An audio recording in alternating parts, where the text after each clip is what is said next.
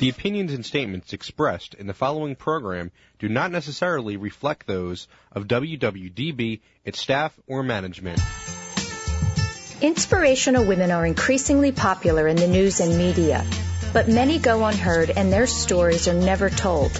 Women to Watch with Susan Rocco captures the stories of many women who truly make a difference. Women to Watch is the vehicle for developing new leaders, encouraging younger generations, and in building self-esteem for future entrepreneurs. Good afternoon, everyone, and welcome back to another week of Women to Watch here on WWDB Talk 860 and WomenToWatch.net. Um, thanks so much for tuning in today. And if you'd like to join our conversation or ask some questions of our very special guest this afternoon, we'd love to hear from you. So uh, feel free to dial 888 329 3306. That's 888 329 3306. Uh, before we get started, I have a, a really exciting and special announcement. I have to give a big shout out to my niece and her husband who welcomed a baby boy, Jack Ryan, into the world this morning, um, adding to the Rocco clan. So we're all beside ourselves and thrilled. Uh, I haven't seen him yet, but I know all is well, and he's a big, healthy baby boy. So congratulations, Krista and Ryan. Looking forward to seeing uh, Jack soon. Um, I also want to give out our website and uh, tell you that you can keep up on all the news Women to Watch related and check out our lineup at womentowatch.net. That's women, the number two, watch.net. Uh, I'm so thrilled to um, introduce to you our, our, very special guest this afternoon. I, I feel so honored um, to not only know her, but have her uh, as a guest on the show to share her story. Her name is CJ Scarlet. She is founder and president of Tiger Eye Sensor Incorporated, which is an award-winning entrepreneur. I'm sorry, she is a, an award-winning entrepreneur. She is a victims advocate, a motivational speaker, and an author. And the Tiger Eye sensor is a patented device uh, that will actually call police and record video footage when the wearer um, is in trouble. So uh, please welcome to the show CJ Scarlet. Thank you, Sue, for having me. I really appreciate it.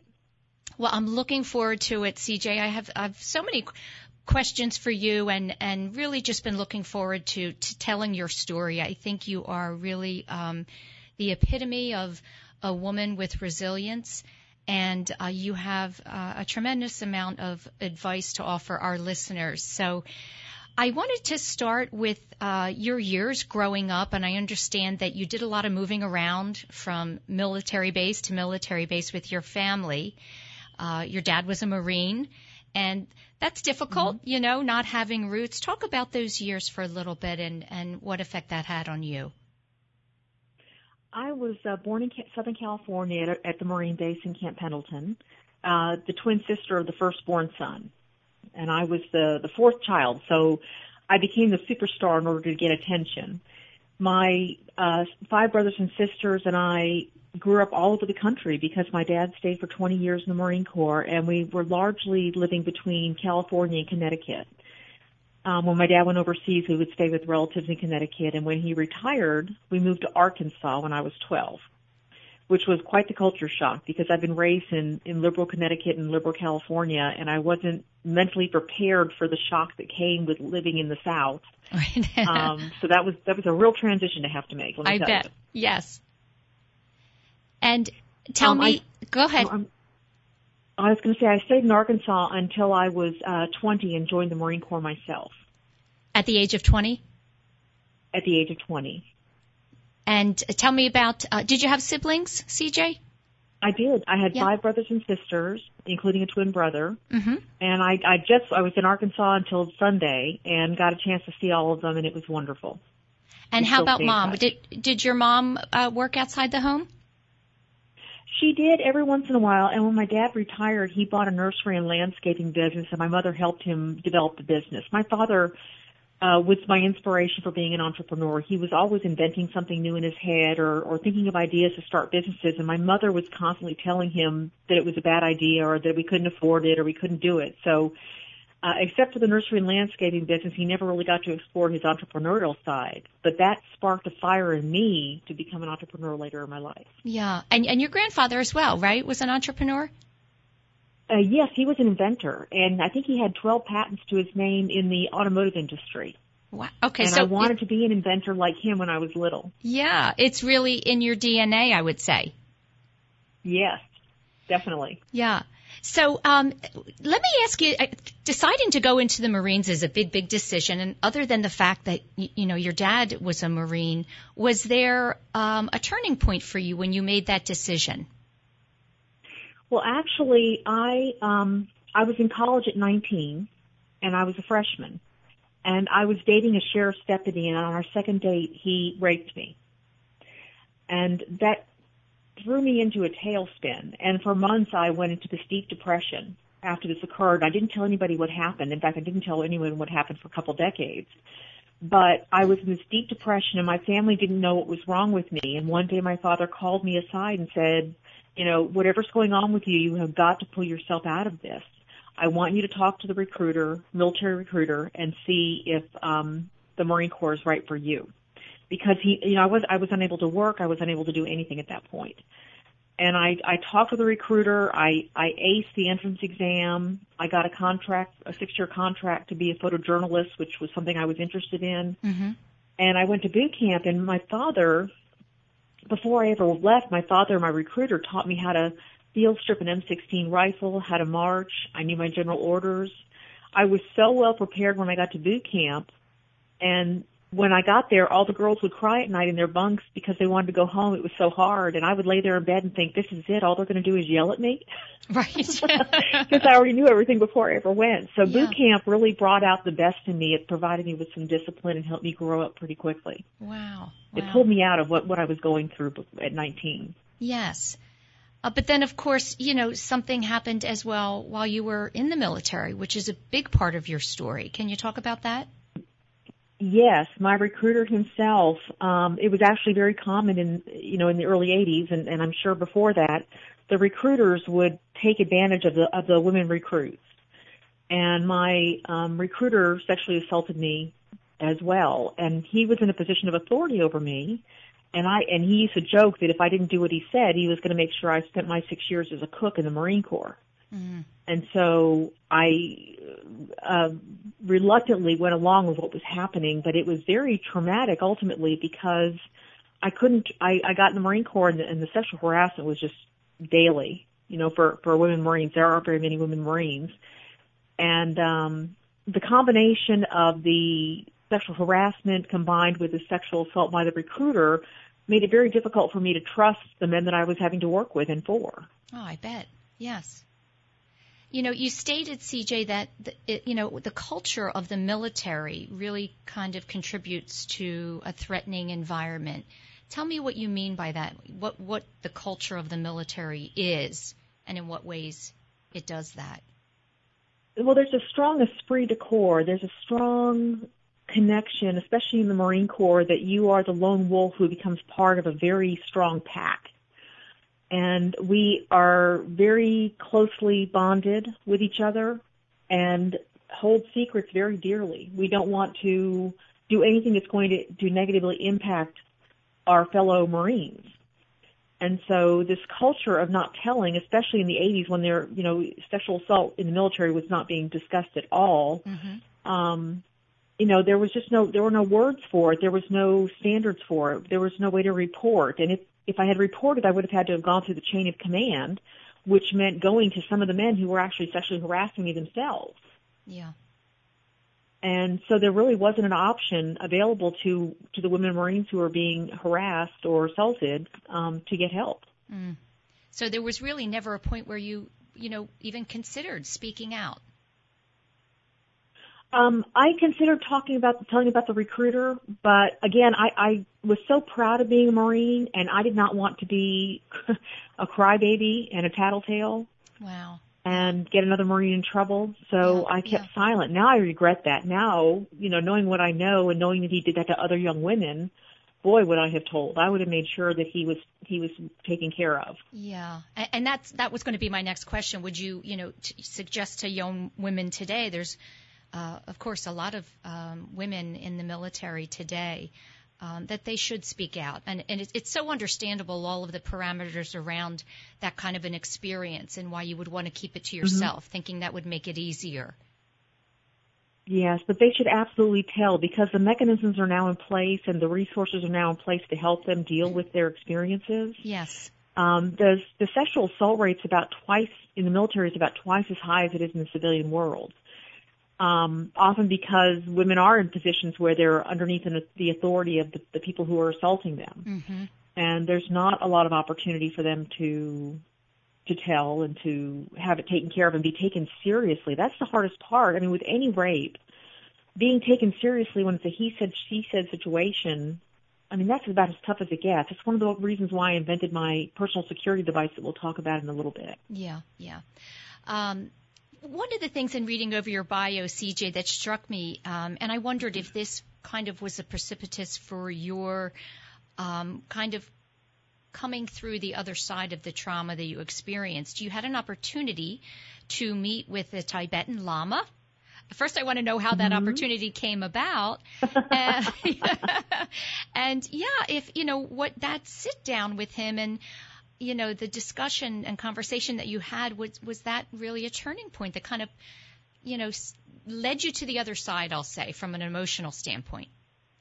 It certainly did. Well, in 19, uh, about the, toward the end of my enlistment in the Marine Corps, I, I was diagnosed with lupus and scleroderma, which are autoimmune conditions that affect the joints in the heart and the lungs. Mm-hmm. And I was sick on and off over the years, but I was medically discharged from the Marine Corps for that.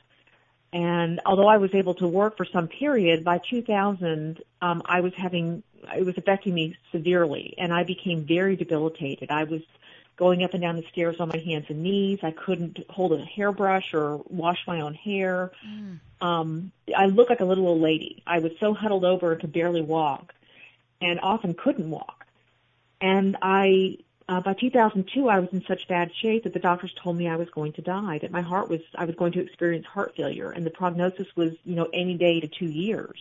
Wow. And so I curled up in a ball and waited to die. I was terrified. Every time I had a little chest pain, I mean, I freaked out. Yeah. Were you alone at that and then time, I had the, CJ? Were you living? Uh, I was married. Okay, you were married. I was married. My yeah. my children were were living with their dad at the time, but I was married to my second husband. Okay. And he he took good care of me, but he didn't. You know, I was I was so ill that I mostly was bedridden at that point. Mm-hmm. Then I was offered the opportunity to meet privately with a Tibetan Buddhist Lama. And I hobbled up to his house and I made this pitiful bow and I burst into tears and he brought me into the house and he sat me down and I poured out my tale of woe, Sue, and I waited for him to shower me with sympathy that I thought he deserved. And instead, he gave me what I refer to as a cosmic slap. He told me to stop feeling sorry for myself and start thinking about the happiness of other people. Wow. Well, I was shocked and I was offended. I, I told him I, I can't take care of myself. How can I possibly take care of anybody else? Yeah. But he insisted, stop feeling sorry for yourself and start thinking about the happiness of other people. And on the way home, I was trying to imagine what I could possibly do in my debilitated state when an ambulance passed by with a siren blaring. And I said a quick prayer for the person inside that they would find help and healing. And I thought, well, that was easy. I can do that. So I started sending good wishes to the drivers around me and letting drivers cut in front of me in traffic and letting the mom with the crying baby go ahead of me in line at the grocery store and buying a cup of coffee for the person behind me at Starbucks and I felt a little bit happier. And so I started to do more. I gave my cane to a woman who was struggling to walk, and I volunteered at the Red Cross after Hurricane Katrina doing their database work. Mm-hmm. And I felt happier, and I, I reached a point where I was so filled with joy and gratitude that it no longer mattered whether I was sick or ill or even living or dying. I was just happy. And at that point, my condition went into remission, and that was within about 18 months. And what I didn't know at the time was that science has proven that when you perform an act of kindness, you get a dose of mood boosting serotonin and pain killing endorphins. And so I was, every time I did an act of kindness, I was literally healing my body from the inside out. And it worked. Wow. Well, I'll tell you who will love this story, and, and unfortunately, she wasn't able to join us today. Dr. Beth Dupree. Um, she's uh, vice president of Holy Redeemer Health System, one of our core sponsors, and she is just such a huge um, believer in the power of integrative medicine and also kind of that mind over body. And here you literally experienced it. You know, turning a disease, disease like lupus around is incredible. I feel better today than I have felt since 1990. Wow. I I still have flares and I still have some health issues here and there, mm-hmm. but for the most part they they don't bother me because I don't take I, I'm not I, I don't identify myself as a victim any longer. I don't identify myself as a sick person any longer, and as long as those were my identities, bad things kept happening to me, and I remained ill. And when I released those identities and focus on other people and, and making them happy, it freed me up to have better life experiences and healthier relationships. Right. And and what a and you, as you said in the beginning, such an easy way to start to do that. That's not a big life transformation to um, pay attention to you know being kind to others. It's such an easy thing to do day to day with such a lasting yeah, effect. Yeah, it took seconds to do, and it cost me nothing. One day I was feeling really sorry for myself, and I was happy. My my pity party was turning into a grand pity ball. And then I stopped and I thought, wait a second, the Lama taught me to to stop feeling sorry for myself. So I without even really thinking about it, Sue, I picked up the phone and I dialed a random number and I got the voicemail of some computer guy. And I left him a message and I said, even though nobody remembers to tell you, you are appreciated. And I hung up. And in 10 seconds, I went from feeling miserable and unappreciated to feeling fantastic. Mm. And it took 10 seconds. Yeah. Yeah, it, it seems like such a simple thing. And, and it's, it's advice that we're given throughout our life. Certainly, as children, our parents are teaching us to be kind to others. Mm-hmm. Um, but what you know, it's just so incredibly powerful the way you absorbed his his message to you and his lesson. I believe he saved my life. I believe that if I had continued down the path I was on, that my health would have continued to have deteriorated, and I would have I would have died. Yeah, and how wonderful for your children, not only you mm-hmm. know for that, that that transformation, but for the lesson it is for them. Yes, and now I now I have grandchildren that I get to enjoy, and I look forward to a long, healthy life. That's terrific. Um, let's let's talk about your books for a second. Um, you wrote one book called Neptune's Gift: Discovering Your Inner Ocean. And first yes. of all, I, I, one of the quotes I love uh, from that book um, is, "Although we appear to be separate from one another, we are collective drops that together form a vast ocean." Tell me what inspired that, that sounds quote. Good. I wrote that. yes, you did. Yes, you did, and I love it. I'm sure. Thank yeah. you very much for reading the book.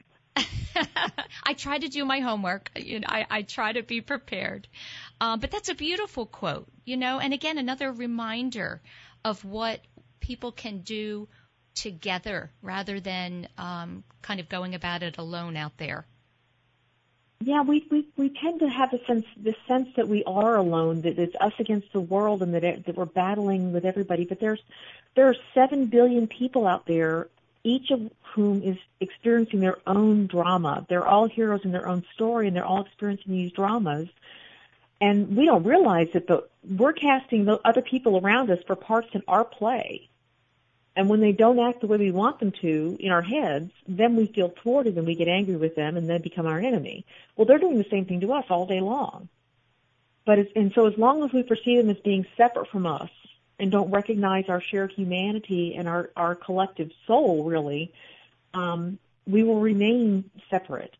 And it's like if you look at your hand and you look at your index finger and, and it looks like a, a you, you would say that's my index finger, but it's part of a hand those five fingers are part of one hand, and that one hand is part of one body. And we can't see the connection with other people, but it's there just as much as our finger is part of our hand. Mm. Tell me how, uh, why the the name of the book, Neptune's Gift? Where did that come from? Um, I was reading uh, Tuesdays with Morrie by, um, oh gosh, his name escapes me right now. I was reading Tuesdays with Morrie by, by uh, Mitch Albom, and there was a paragraph toward the end of the book just about this average wave who meets an, who's afraid because he's going to crash on the shore until he meets a larger wave. He teaches him he's not a mere wave, but the ocean itself. And I, I was so struck by that one little paragraph story. And I sat down and in 24 hours I wrote Neptune's Gift. Wow. And the I, it took a little while to edit it, but I wrote the basis of the book in 24 hours. Didn't wow. eat, didn't didn't do anything. And the the name came from the idea that you know people believe in in God or a universe or a being or whatever they believe in or don't believe in, but there's some unifying force out there, energy, whatever it is. And choosing the name Neptune's Gift was a way of personalizing that that life force without doing it in a way that might be offensive to somebody who doesn't believe in a higher being. Mm. Does yes. that make sense? Yes, yes. And tell me, are you the? I, I, believe you're working on a current book, or has it been published? The uh, Nice uh, Girls. Uh, it'll be published in the next two months. Okay, mm-hmm. that's a great title, by the way. Thank you. Well, we're calling it now, we're calling it Living Empowered in a Scary World, What to Do Before, During, and After a Crime Occurs. Okay. And it's a book about the psychological and physical things you can do to prevent, to, to keep from becoming a, a victim of crime. And what happens if you are a victim of crime, what happens afterward. In preparation for writing this book, I read 16 other self-defense books, and they were all written by martial artists, and were all focused on beating the, the crud out of a perpetrator without ever mentioning that if you're defending yourself, and you should, if you can, um, he's, he's also wailing on you. So all the books talked about hit him in the throat, hit him in the eyes, but they don't mention that at the same time it's happening, the predator is going to be attacking you at the same time. So this book is about the techniques you can use to keep from being a victim at all by using your, your head and then some physical things with my co-author. My co-author, who is a martial arts expert, um, goes through to defend yourself during a crime, and then the after effects, the psychological and physical after effects in the event that you are a victim of crime. And there's sections there for college age and, and high school age women. Um, because they have a unique way of looking at things, they have a different way of looking at the world than, than someone my age, for example. I'm mm. in my mm. mid 50s. Yes. So it's more of a how-to book than a story. Are there yes. any personal well, stories? stories? Yeah. Yes, there are lots of personal stories oh, of other women who have uh, thwarted crimes and children who've thwarted crimes or been victims and how they dealt with it. Uh, some of my stories is weaved in, into the um, it, throughout the book, and it's it's meant to not to to terrify women, but to say um, you can you know, by using your, your, your psychological and physical faculties, you can be more confident in this world and protect yourself. It's not, we, we can't wait for a man on a, on a white horse to come charging in and rescue us. We are perfectly capable of rescuing ourselves. And I talk about things like, um, um, releasing your, your inner tigress. If anybody has ever, out there has ever given a bath to a cat, you can, you can imagine how difficult that is. The cat is going to fight and bite and scratch and claw for all it's worth. Well, if you do the same thing when you're under duress, um, that perpetrator is going to run. Yeah, they're we not going to want any part of that. We have to. Yeah. They're not going to want any part of that. They don't want attention. They don't want noise. And if we're biting their ears and we're scratching them and we're kicking and we're screaming and fighting as dirty as we possibly can, mm-hmm. we're going to do some damage and they're going to drop us like a hot rock. Yeah, it, it's it's such important um, lessons to not only be taught but uh, to be reminded of.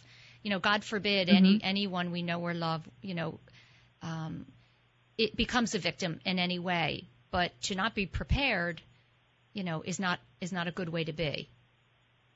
That's right. And and anybody who has also tried to um, make a two year old who doesn't want to stand up try to make them stand on their own two feet when they're wiggling around and they're going dead weight and kicking and screaming. Mm-hmm. Um, there are children who thwart perpetrators because they um, throw tantrums. And so basically, as, as an adult, we can throw a tantrum and really scare a predator into leaving us alone because we are so unpredictable they don't know what to do with us. Mm. You know, so go crazy on them. Go crazy, right, right. Um, you know, I wanted to, to mention that uh, in 1997, you were the director of victims issues for the North Carolina uh, Attorney General's office, and yes. you initiated uh, the implementation of the of the nation's first, or was it the statewide, the state's first the nation's first statewide? Yes, got first it. Statewide victim notification system. That basically what it does is uh, you enter your um, your name into the database and before your perpetrator is released from custody, from jail or prison, with at least 48 hours beforehand, you will receive a phone call or a text message telling you that they're going to be released. Because we've had situations here in North Carolina and elsewhere where a victim of rape would turn around in the grocery store and her rapist would be standing behind her, Oh, my and she would have no idea that he had been released. Right. And for women, especially in domestic violence situations, they need that time to be able to find a secure location to stay in Yes. if they want to remain safe. yes. So that was that ended up being used as a national model by the U.S. Department of Justice. So now that is that is done nationally on a national level. Yes, Yeah. Yes. That, that's wonderful. What you know? Let, let me ask you, what did it take to um, initiate something like that? I mean, first of all, it's amazing to me that it didn't come about sooner. But um, what kind of steps did you have to take to to actually make that go into law? I was at a conference in San Francisco and heard a company called uh, called Vine describing how they had implemented this program in Louisville, Kentucky. And I went up and asked the director or the, the president of the company if they'd ever done it statewide, and he told me they had not. And so I went back and I met with the attorney general and I said, "Let's do this. I, I'll find the grant money," and I did. I got a million dollar grant, and the difficult part was pulling together all the criminal justice agencies because the sheriffs and the correctional facilities and the courts and everybody were always competing for funding and resources Right. and they'd never sat down at the same table before to collaborate on one project. Mm. And they didn't want to sit down with me either. And um, what I did was I named a gentleman who was well respected by everybody in, in the in the state as my co-chair, and they followed him. I was just some young thirty something that didn't know you know myself from a hole in the ground, and so they Well, followed so Bob. they thought that was not the case. Yes. No. Bob got everyone to sit down at the table and play nice, and we were able to implement it. But it was it was a challenge. Yeah. Wow. Look at you. I, I just, you know, CJ, you from the beginning of, of the interview, you're you're very matter of fact about what you've done and what you've been through. And I I wonder um, you know, this strength that you have. In other words, there there's a lot of women, men as well, who who if they went through some of the um, the trauma that you did, it really would have set them back. And I wonder what it was that allowed you to instead take it as an opportunity to to give back and to do something wonderful in spite of it. Well, thank you. Um, for a long time, for for the first thirty something years of my life, Sue, I was a victim in every sense of the word. I embraced the victim mentality and I clung to it. I believed that you know there was something inherently wrong with me that made good people do bad things, and I felt a lot of shame and guilt and self-loathing because of the things that had happened to me and that I believed that I, I had caused to happen to me. And um, you know, the great thing about getting older is that you get wiser in the process. And I read a lot of self-help books, and I got into some counseling, which really helped. But Yeah. the biggest change for me came when I looked in the mirror and was honest with myself about how much power I wielded as a victim. This is going to be tough for a lot of people to hear, but victims have a tremendous amount of emotional power. Uh, and I was very manipulative with my power. I wasn't manipulative to be cruel to people or to make them do things that were bad. I manipulated people to keep them from hurting me. And so I would pretend to act like they wanted me to act, hoping they wouldn't hurt me. And that was manipulative. So I did it to stay safe. And I, like I said, I wasn't doing it to be cruel, but it was manipulation and power nonetheless. And most people who cling to that victim status don't want to admit how much power they wield, but they do. And it was only by looking in the mirror and staring myself straight in the eye and saying, I can't, I don't want to manipulate people anymore. I don't want to lie to people anymore, that I was able to start changing my behavior and start being an authentic person. Because I had not been an authentic person for the first 35 years of my life. Well, and I think that's very common, isn't it? You know, I think there's a Yes, lot of people walking around as imposters, so to speak. hmm To stay safe, to protect themselves That's from right. a scary world. And so it's understandable, but it's not, it's not sustainable if you want to live a happy life. That's right. And and uh, we should mention, I want the listeners to know that you were actually named one of the happy 100 people on the planet. what a great title that is. It's fun. It's a lot of fun. Yeah. I, you know, Marcy Shimoff is a best-selling is a is a New York Times best-selling author, and she wrote a book called Happy for No Reason, in which she named a hundred happy people that um, exemplified joy. And I was lucky enough to be one of the ones that she selected as um, for that for that title. Yeah, that's that's a wonderful title. That is really a wonderful title. Um, listen, we're going to take a quick break, and when we come back, I want to get right into um, Tiger Eye Sensor and find out how you launched the company and and all about this uh, device that is going to help so many women. Great. We'll be right back. Thank you. There are 365 days to schedule a mammogram. Today is as good as any. Holy Redeemer Breast Care makes it easy. We offer the latest technology like 3D mammography and automated breast ultrasound that help find cancers in dense breast tissue. Plus, our same day readings mean same day peace of mind. Make today the day you schedule a mammogram. It's easy to request an appointment online at holyredeemer.com slash mammogram. Since 1858, Mount St. Joseph Academy has been educating girls to be leaders, founders, and independent thinkers. Students are taught to be collaborative, courageous, compassionate, confident, and spiritual. In this student centered environment, the young women are transformed by recognizing their own potential and are encouraged to use it to make a difference in the world. To learn more about Mount St. Joseph Academy, go to www.msjacad.org or call 215 233 3177. That's msjacad.org or 215 233 3177.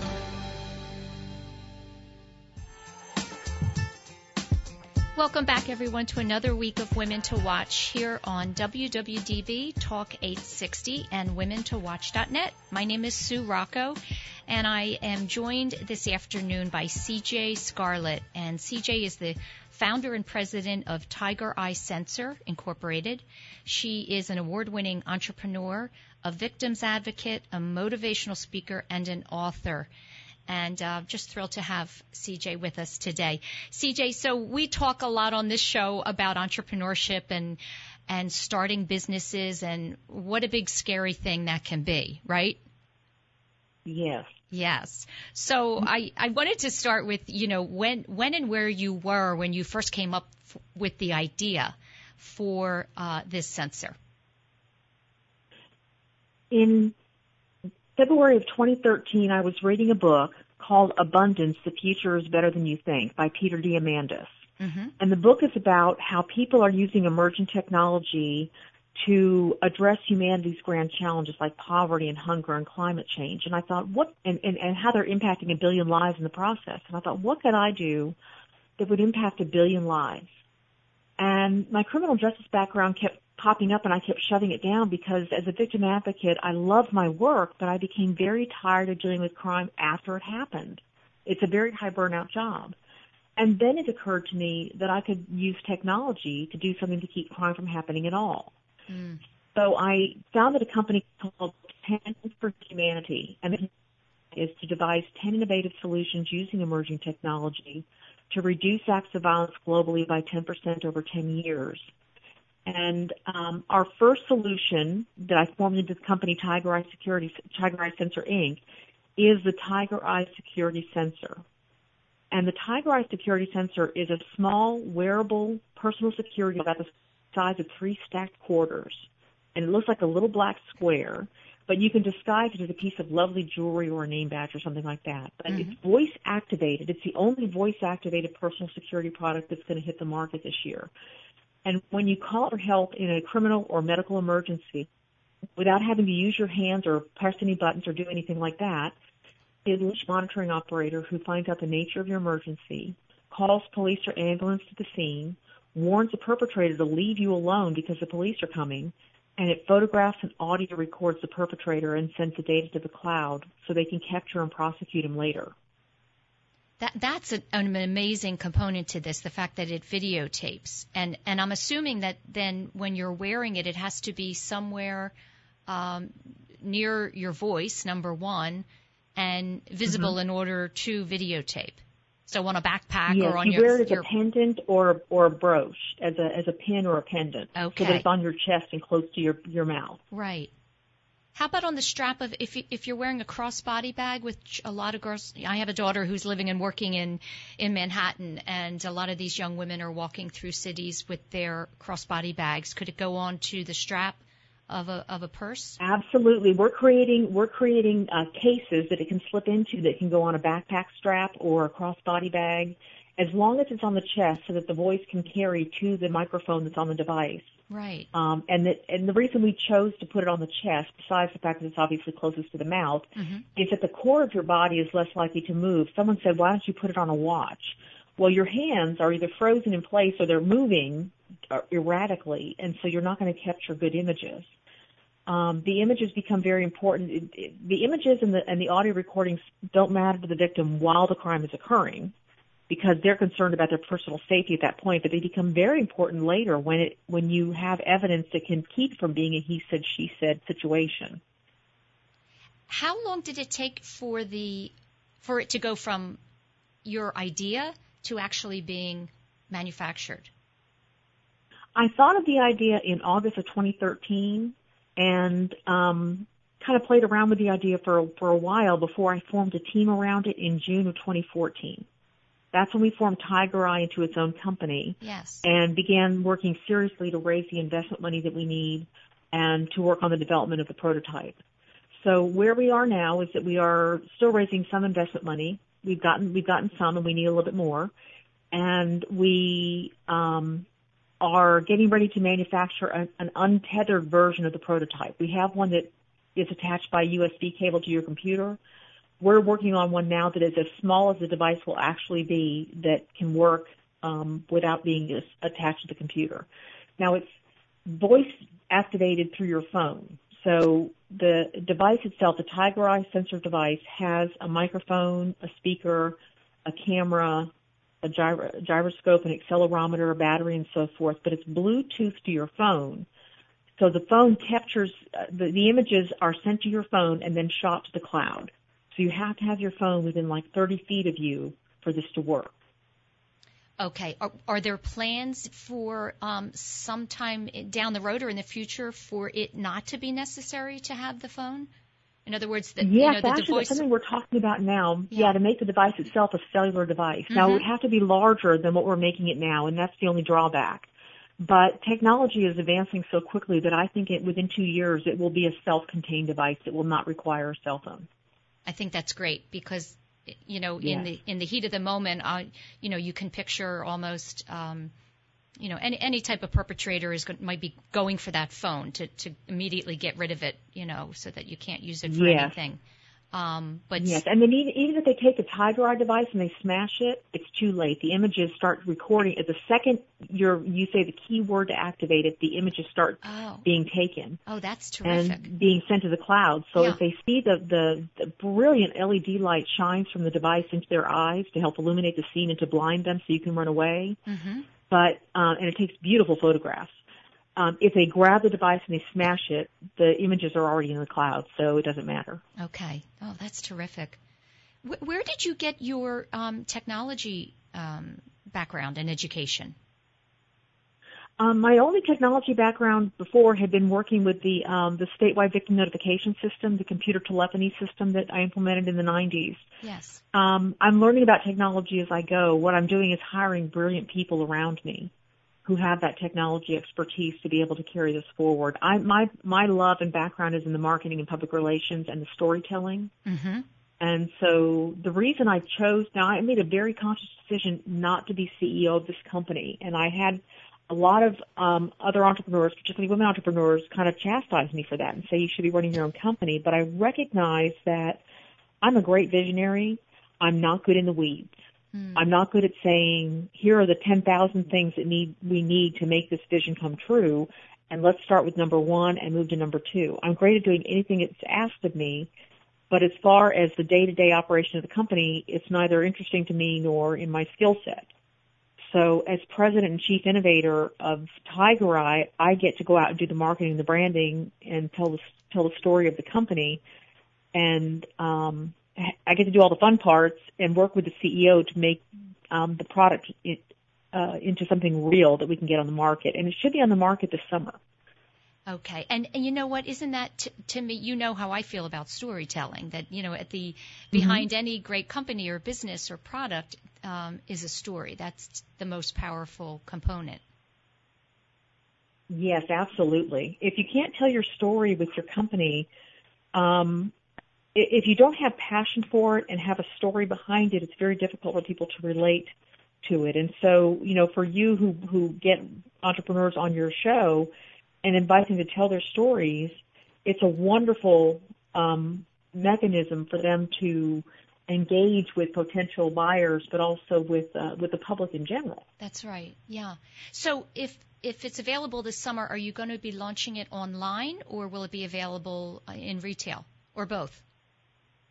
Uh, probably both. We're not going to we're not going to be a retail company ourselves. Our monitoring partners, which will be like the ADTs and the Monitronics and the CPIs of the world, will offer this to their customers. And the retail price would be around probably 179, but the monitoring companies are likely to give it away at a much reduced cost in exchange for the monitoring contracts, which could range from 10 to 15 dollars a month, which is, you know, people pay 10, 15 dollars a month for texting. This will protect their daughter in college or protect a realtor who's out there meeting strangers all the time or protect your your active senior parent. Mm, yes. So we think we think we're setting a good price point for this. It's going to be affordable to people. Um, so we we will also be selling the cases and covers through um, retail outlets for this so that you can have one that goes with your pink suit or your black outfit or your little black dress or your running outfit. Okay, great. Um, and any plans to go on Shark Tank? to get a boost? uh, everybody, everybody asks that. They they they'd eat me alive right now because we don't have revenues, and they don't like companies oh, that don't have right. revenues. Oh my gosh! Um, don't go in there without numbers. Barbara Corcoran would love this, though. She would love this because she's a realtor, and that's one of our target markets. Yeah. Uh, I think Lori Greiner would love this too. Um, they're we actually, yeah, they're both are getting the investment money we need without it. So I Good. think, uh, but a show like that could give us exposure that we need to be able to really take us to the next level. So that's a decision we'll make as we get closer and have some revenue. That's right. That's right. There. I mean, what a wonderful platform to really kind of jumpstart your your PR and your exposure and let people know mm-hmm. it's out there. Definitely. Yeah. Tell me, um, you know, from having this experience, CJ, and and um, you know, now being behind this company, do you have aspirations for other um, inventions on the horizon? As a matter of fact, I do. That company, 10 for Humanity, um, we have nine more solutions to come up with. And one of the things I want to do is create a one-day rape kit test. There are 400,000 rape kits sitting on the shelves in throughout the United States that have been there for weeks or months or even years in some cases because the jurisdictions don't have the funds to pro- or the personnel to process them. And for every time every time a rape kit is not processed, the rapist goes free and is free to perpetrate it, you know, against other victims. And so if we can create a rape kit that that is processed much more quickly and effectively, then we are taking rapists off the street because I saw a statistic that said the average rapist will rape six times before they're caught. Oh my goodness. And if we can catch them the first time and get them off the street, we just save five people from being victimized. That's incredible. To, so you're saying that there just is not enough manpower to Mm-mm. Uh, nope. to take care they of. They have they have DNA kits they've got to process for murder for murder scenes and things like that. And so the rape kit, if the victim, especially if the victim is not willing to pr- to prosecute right then, right. Um, they're often set aside to do later, and later may never come. Wow. Wow, that's unbelievable. Um, tell me, I want to go back for a minute, CJ, and talk about your um, your work with the North Carolina Lupus Foundation. Are you? Sure. Yeah. Tell me what what you're doing um, with you know what your work is with the foundation, and actually, have there been any advancements out there? There are some advances being made. We had the first drug for specifically for lupus um, in 50 years come out last year. It was called Benlysta. I've not had to be on it because um, my health is, has improved so much that it's proving beneficial for a lot of people with lupus. Mm-hmm. I served on the North Carolina chapter of the Lupus Foundation for six years, and my six-year term just ended, so I'm no longer with them. But it was, it felt my mother has lupus, and two of my sisters have lupus, So I felt like I was doing, you know, serving that organization not just for myself, but for my my family and for other people who have lupus. Um, I'm the president of the North Carolina Veterans Business Association, and I sit on three other committees for nonprofits: the Soroptimists and the Partners Against Trafficking Humans in North Carolina. And so my nonprofit work is really important to me and uh sometimes I get in over my head and it's difficult to balance with the workload I've got, mm-hmm. but I, I know from experience that if I don't set aside time to do something for others, as I talked about earlier, if I don't find a way to get back to the community at the same time I'm working for my my own benefit, then I'm going to be out of balance. Tell me how you know that's a you know hot topic, work life balance. And um, mm-hmm. I think that we all have different um, techniques or tools or, or, ways we go about kind of staying organized, uh, especially women that are involved in so many different things. What is your um, what is your day to day way of, of getting through the day without feeling overwhelmed? Well, I'm, I don't have kids around any. My my children are grown, and I have small grandchildren that I see a couple of times a week, happily. But I'm they not I'm not overwhelmed by children in the household. Right. Yes, they are nearby, which is very fortunate. I love having them nearby. Um, I'm a widow. My husband passed away a couple of years ago, so I have a lot of free time. Um, I tend toward workaholism, and I'm able to work at night when I want to. One of the ways I find balance is by maintaining a good perspective of time. Time as you get older starts to flow so much more quickly and it can feel like it's out of your control. And I learned that if I stop clinging to time and stop thinking frantically, oh my God, time is passing too fast, there's not enough time, there's not enough time, that I take the pressure off myself and time is able to flow more smoothly. I don't know if that made any sense or not, but, it, but just letting go absolutely. of the idea of yes I'm going to tell you, I think that makes complete sense to me because I think that the mm-hmm. day I decided to slow down in in what I do mm-hmm. throughout the day and not have such a sense of urgency, uh, it allowed me mm-hmm. to be much more focused. Yes, and time can time just seems to flow more readily and more smoothly when you're not clinging to it and That's frantic right. about it. That's right. Um, I, think, I, I also have. I'm sorry. Go no, ahead. no, go ahead. Go ahead. Well, I've also learned how to let go of attachment to the outcome of things. Mm-hmm. Um, when I was clinging, when I wanted things desperately or wanted to avoid things desperately, I was constantly anticipating what the outcome would be, and I was worrying myself to death.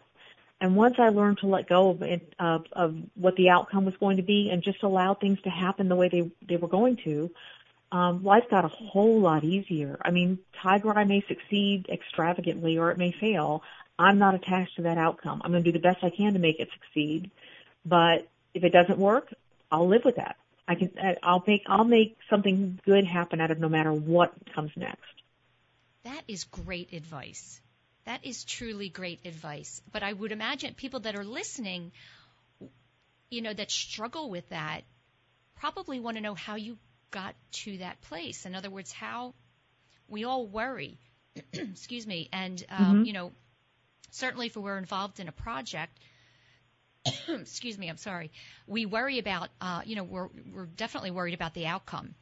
And um, mm-hmm. so your attitude is so incredibly, what's the word I'm looking for? It's just, um, it, it does it, it kind of takes this pressure off. In other words, I think in today's culture, uh, in particular, everything is done with a sense of urgency everything.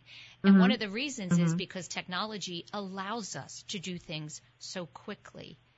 But when you mm-hmm. purposely slow down, you know, it's kind of like living in the moment, you know, that's a big message. Um, yeah. It, it, it really is very helpful, but you take it a step further by allowing yourself to understand that things might not go the way you planned and you're going to be okay with that you know, it's going to be okay. You, what really turned yeah. it around for me, Sue, was the, the knowledge that there's no wrong choice. This is this is an epiphany. This is an epiphany for me and for every woman I tell this to. There is no wrong choice. We think there's one choice to make, and if we don't do it right, we're going to screw everything up, and it's all going to go wrong. That's not true. We have so many different ways of doing things and so many opportunities for things that no matter which one we choose, we will make a good outcome of it. So it's like that. Remember that old screensaver with the stars coming toward you, the Microsoft screensaver? with the stars that flew yes, at you. Yes, yes, Life is like that. It's all these opportunities are coming your way, and if you're focused on the past, those stars are going to smack you on the back of the head, and you're going to be taken by surprise and knocked over all the time. And if you're looking forward, and you focus on the star you want to get to, you can avoid the ones that don't fit, or you can say, "Oh, this one's an even better opportunity," and switch. But no matter what you choose to do, you will always have the ability to make the best of it. So there is no one way to do it, and there is no one wrong, and there's no wrong choice to make here. It's okay if things don't look exactly like you envisioned, because it's going to be all right. Yeah, so true. Really, really great advice, hmm. and and and also reminding ourselves that when we will make we will make bad choices or wrong choices. And um oh yeah. I've done plenty of that. Sure. Every day. We do it all day long.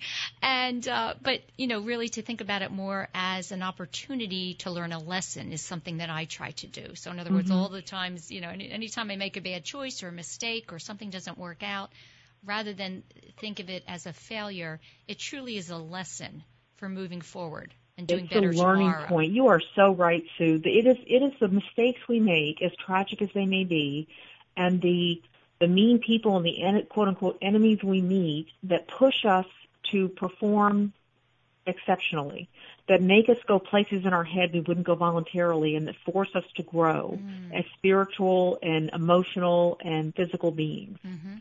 And so if it weren't for that tension, if it weren't for the mistakes we make and the people we make who we meet who thwart our desires, we wouldn't grow. We would be like a flaccid rubber band that doesn't have a purpose. It's when we have tension in our life that we have opportunities to learn and grow and become better people. That's right. And how exciting is it and and you know much more enjoyable to live with the curiosity of wanting to learn, Yeah. you know? Yeah, and you reach point, you can actually reach a point where you look forward to um, the difficult challenges because you know in your heart that although it's going to be maybe difficult and it may be challenging, it's going to take you in a new direction as a, as a, as a human being, as a leader, as a woman, That's as a mother or wife. right. Yes.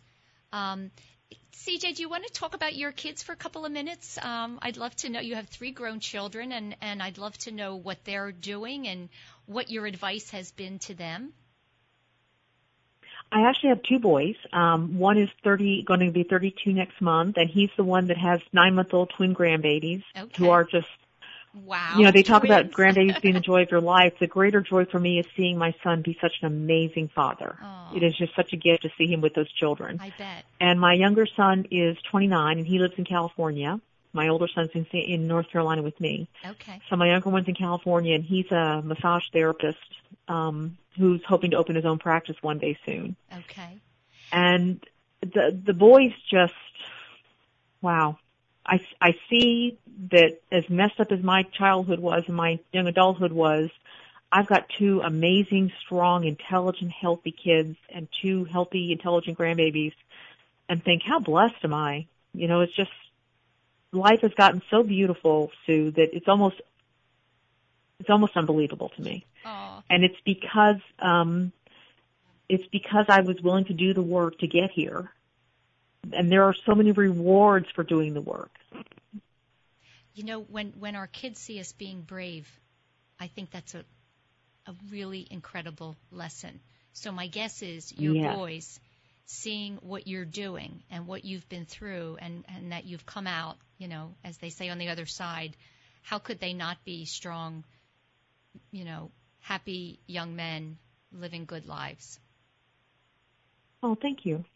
Thank you. I'm, I'm very fortunate and um, I am blessed with the most amazing women friends and an, an entrepreneurial ecosystem here in North Carolina. I'm just outside of the Raleigh area that supports and um, provides opportunities for me as an entrepreneur to, to learn and grow, and that's been very rewarding.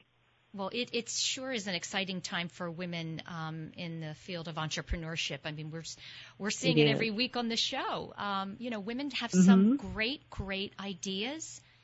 Um, they are, you know, they say they're they're the consumers. They are the ones that are really um, tuned in to to what we need, and um, it really is an exciting time. And we're lucky to have all of the networking groups and the initiatives that we do to support each other.